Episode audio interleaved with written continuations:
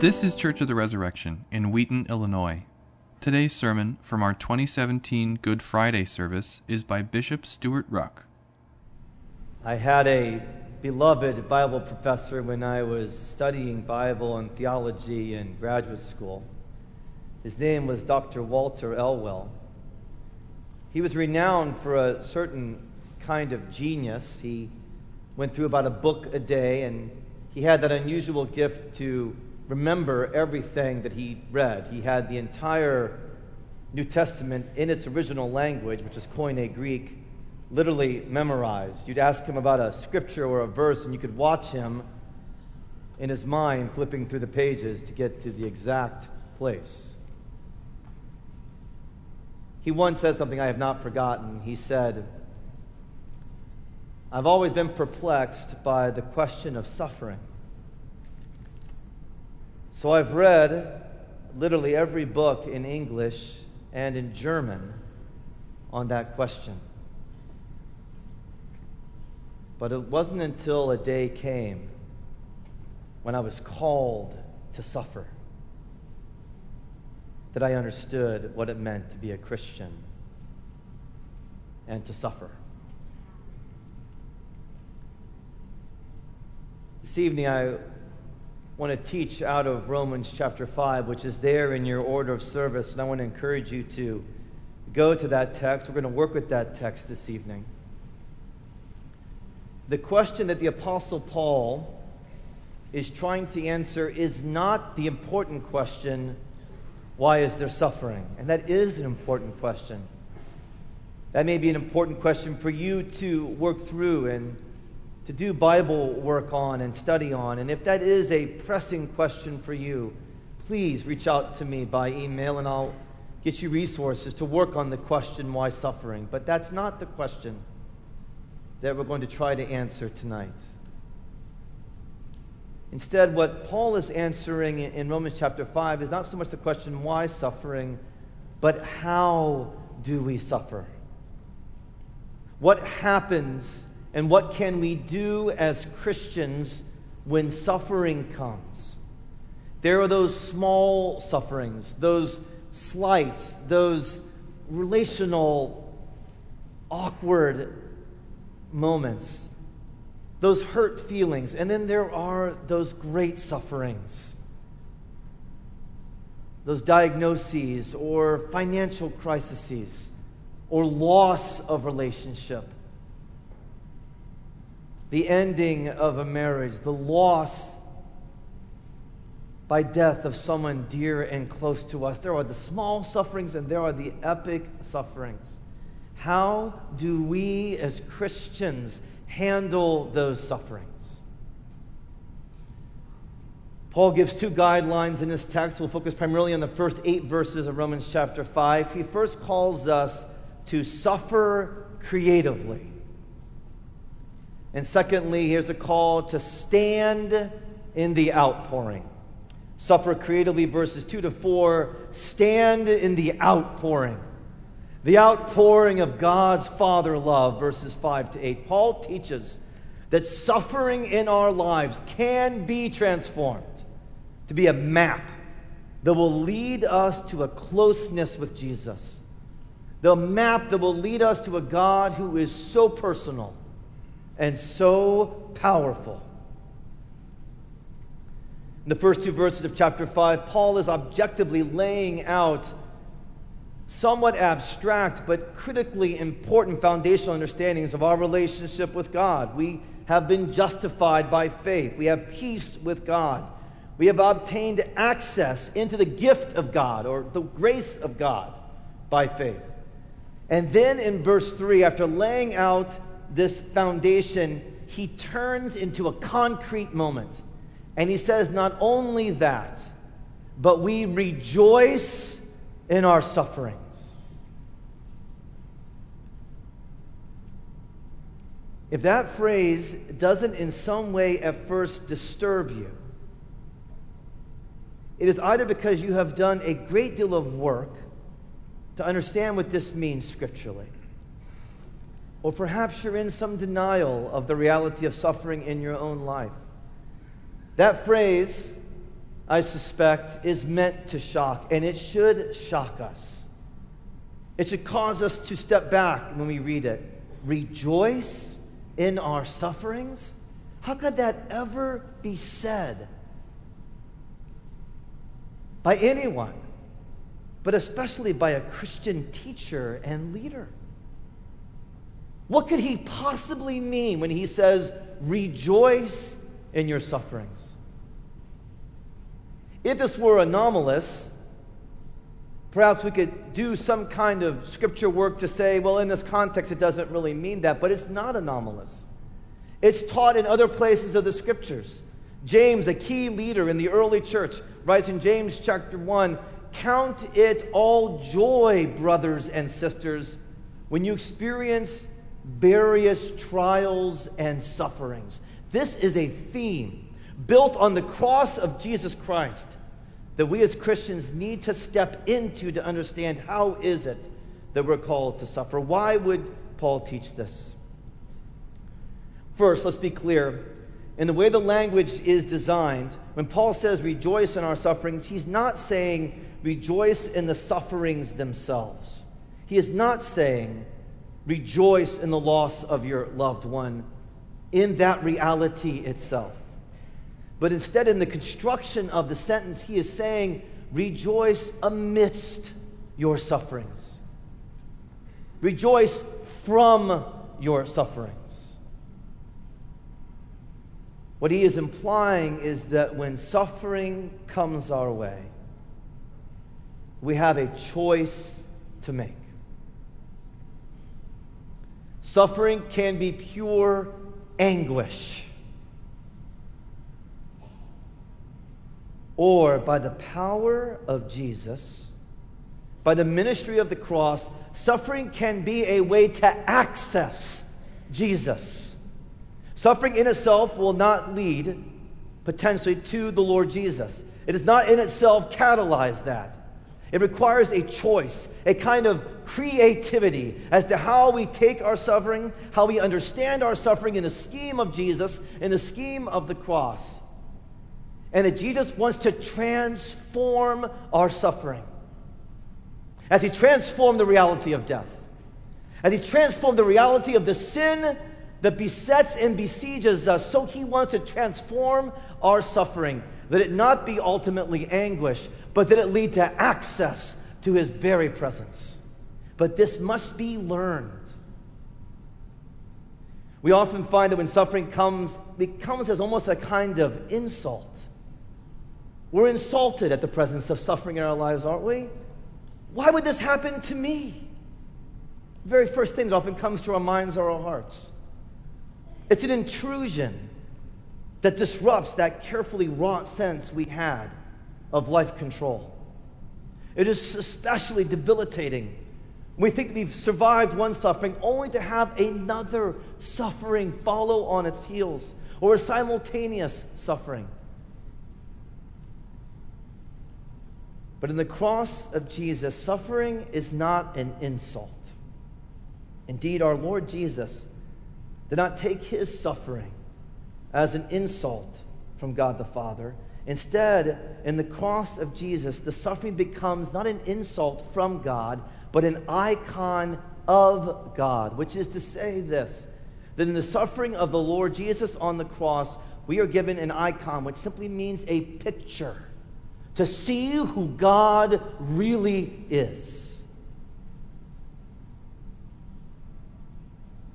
The most creative act ever enacted is the forgiveness of sins, the forgiveness of the sinful nature of the human person. And this creative act, this creative suffering, happens amidst the suffering of our Lord Jesus on the cross. Our suffering becomes creative in the Lord insofar as it can create a path to closeness with Jesus.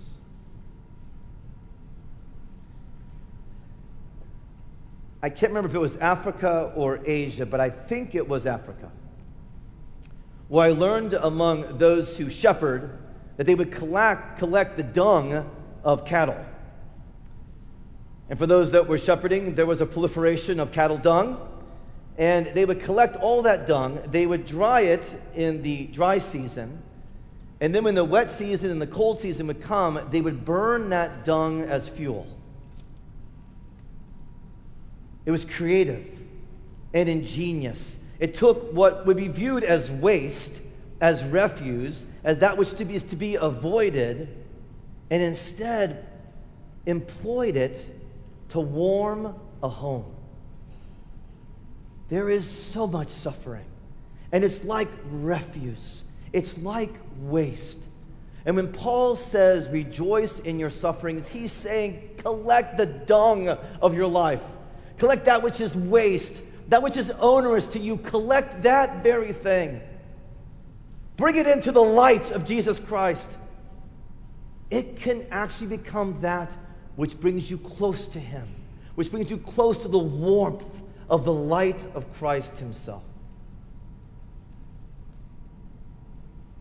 Rejoice in our sufferings. I would refer to that as creative suffering, knowing then, we've gone in verse 3, that suffering produces endurance. Now, in light of what we're teaching already, we need to be clear that suffering can produce endurance. Not all suffering produces endurance. That suffering which is not given over to the Lord Jesus, that suffering which is not viewed in a creative way, can simply be anguish. But suffering can produce endurance. Another word for endurance here would be patience. That when suffering comes, there can then be a kind of slowdown. Suffering is a kind of speed bump that God uses to get our attention. The suffering itself, coming from some form of evil or some form of disorder in this world, is not from God Himself. He is not the author of evil, but He employs it like a speed bump, like a slowdown.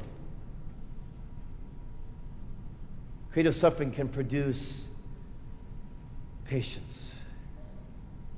Slow down. I'm hurting right now. I need to slow down. I need to I need to deal with this hurt. I need to deal with this loss or this betrayal or this suffering.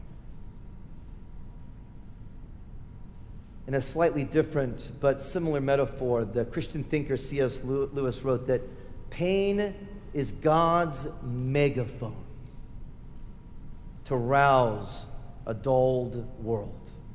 Suffering is God's speed bump to slow a hectic, hastened, frenzied man or woman. I recently faced a suffering, a smaller suffering, but it was acute. I, I felt it. I, I was aware of emotional pain, and I thought about it a lot. I couldn't stop thinking about that particular incident. But I didn't want to face it. I wanted to act like it had no influence over me, but the pain would not go away because it was requiring that I stop. It was producing actually a patience that I was resisting. But once I stopped, once I was clear that I needed to spend time with the Lord to hear the megaphone, to hear the rousing, I then and only then could find deep companionship with Him. This creative suffering can produce a patience, which then we are able to go, Do I need to forgive? him or her from whom this suffering came. In the suffering, am I not aware, am I now aware of how I have offended another? And I actually need to go in this time and this patience and ask the forgiveness of someone else. In this time that I'm now being given, is there an acceptance I need to work through with the Lord of the reality, perhaps, of a chronic suffering?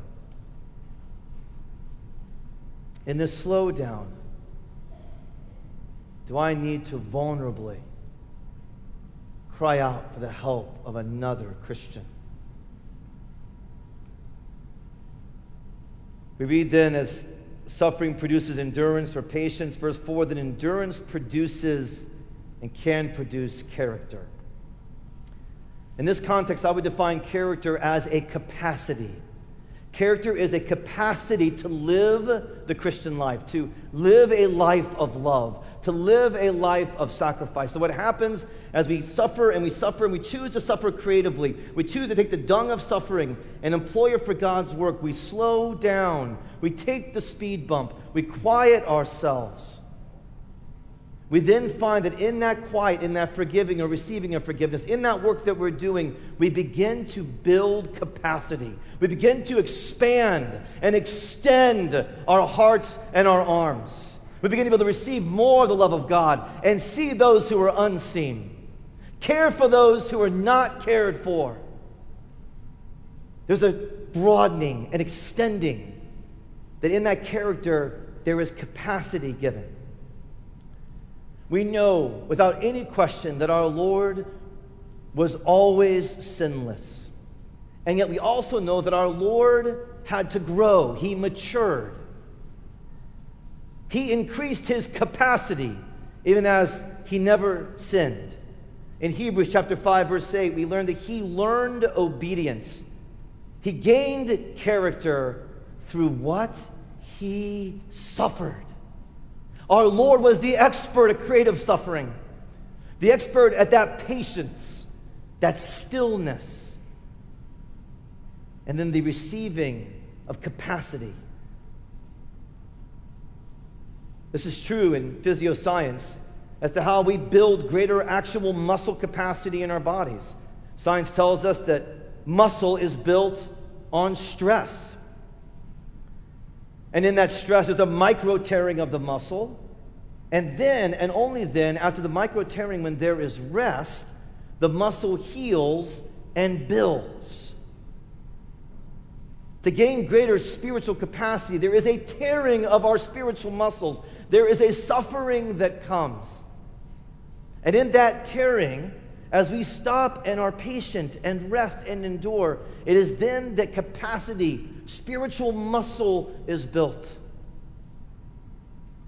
We struggle with this in our culture and in our country. We struggle to be and to grow as mature Christians, perhaps because we live, particularly in this area, in an affluence and a comfort and a kind of idolatry of convenience that actually constantly pushes against our stopping to suffer. Indeed, many of us are ashamed to admit we're suffering. And many of us have built lives to look as if we're never going to suffer. And just in case that suffering comes, we've done everything we can to prepare ourselves financially, organizationally, logistically for that suffering. And we think that by living our lives that way, we're winning our lives. But the truth from this is we're actually losing our lives. That our lives will only be built in Jesus as the suffering comes. And we creatively engage it in the Lord, in the cross. Athletes love a really hard workout. Because as hard as it is, it builds strength.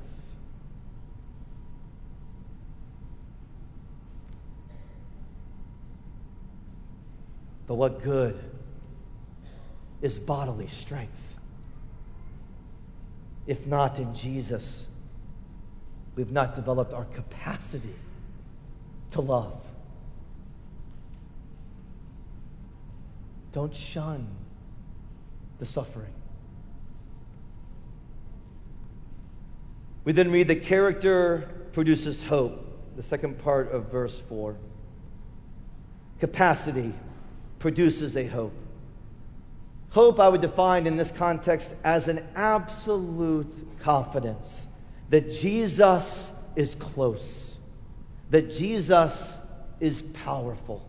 It's an absolute confidence that He is close and powerful now, whether I feel Him or sense Him or not, and that He will be close and powerful in the future that lies ahead of me, a future which will likely include suffering and will without question include my death. It's a hope that He will be close and personal, both now and literally eternally. Creative suffering brings a kind of Christ closeness. That for those of us who have suffered, and drawn closer to the Lord, it actually can become precious.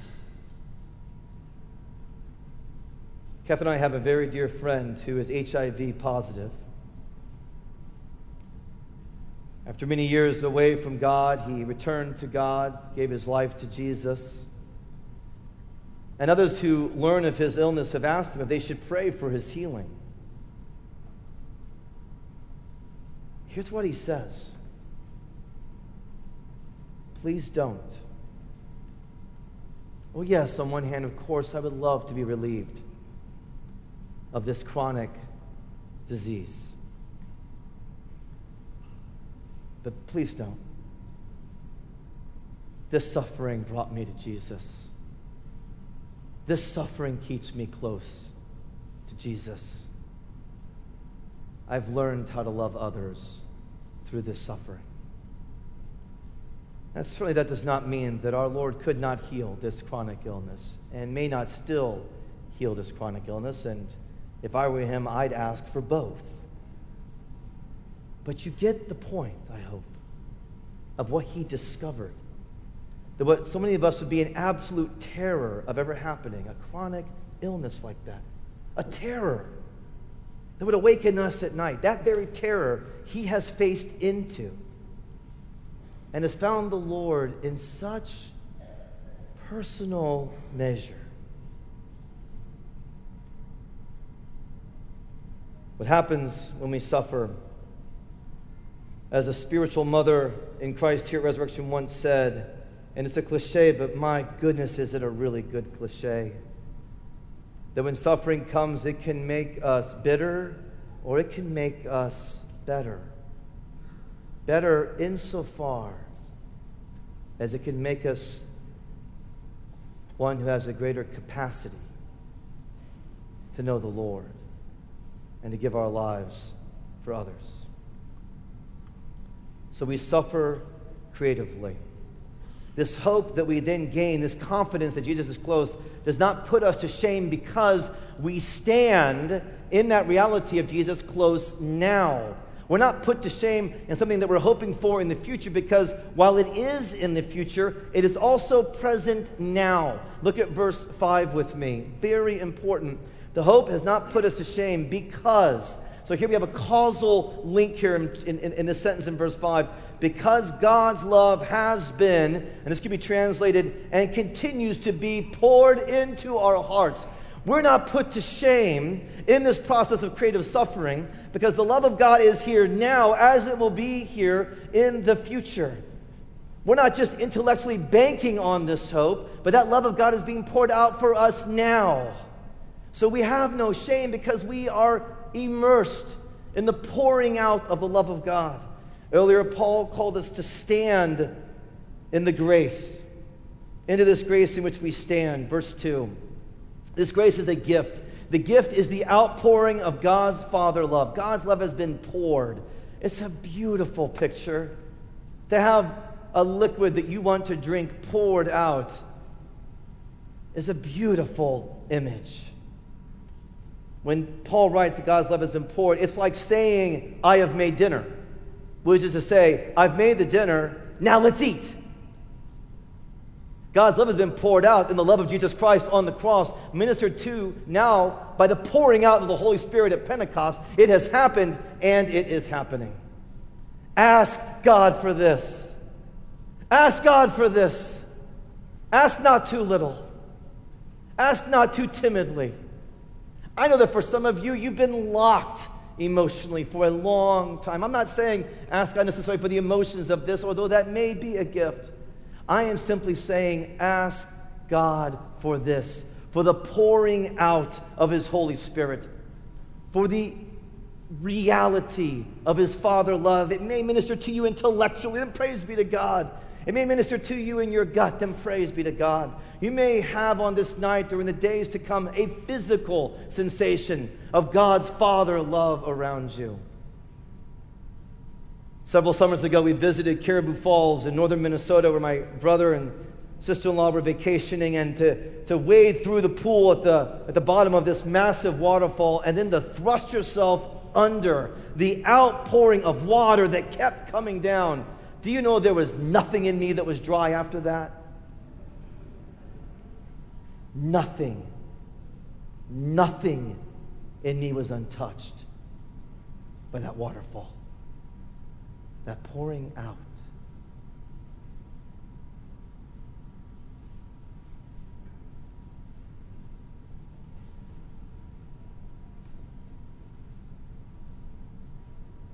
It's a beautiful painting as I conclude. The painting is uh, by a German artist, uh, Caspar David uh, Friedrich. It's called The Winter Landscape. And in this painting of the winter landscape, it's a winter scene. And we look at the painting, in the foreground are two crutches that are left. And as we follow the crutches, we see, and it leads to a little grove of high pine trees, and then a massive wooden cross in the middle right in the middle of winter. And there at the bottom of that cross is a man who is worshiping. He's seated. We don't know if there's been a healing and he's walked to the cross or if he dragged himself to the cross. But we know there's been a suffering. And we know he is now at the foot of the cross. We know he is now enduring. We know that he is now building capacity. We know that he is now having the love of God the Father through the cross of Jesus Christ poured out on him, and he is just seated there.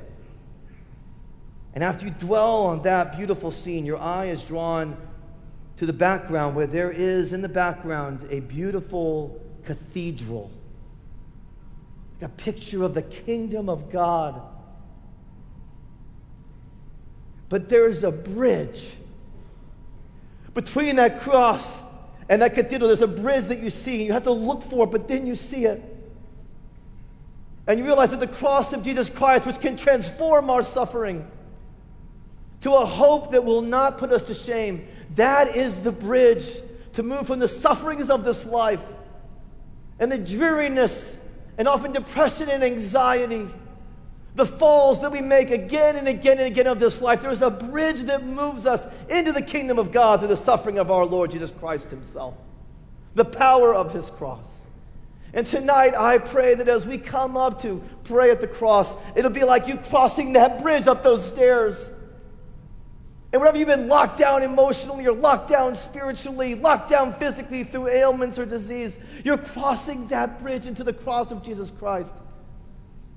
Into the one place where the healing of humanity can truly happen. That the sufferings that you carry right now, you bring to the cross of the Lord the suffering servant, that by his wounds, Isaiah said, you will be healed.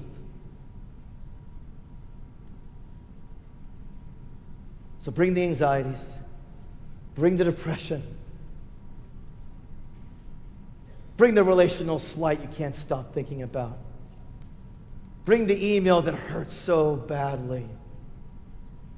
Bring the betrayal in that scene you can't get out of your head of that person walking out of your life. Bring the anger on the face that you saw in somebody that you loved, that you thought would never become that angry at you across the table from you. Bring that to the cross of Jesus Christ. Cross that bridge. Because suffering produces endurance, and endurance produces character, and character produces absolute confidence that Jesus is. In the name of the Father, and the Son, and the Holy Spirit. Amen. Thanks for listening. Our vision at Church of the Resurrection is to equip everyone for transformation. As part of that vision, we love to share dynamic teaching, original music, and stories of transformation. For more of what you heard today, check out the rest of our podcast. To learn more about our ministry, visit churchres.org.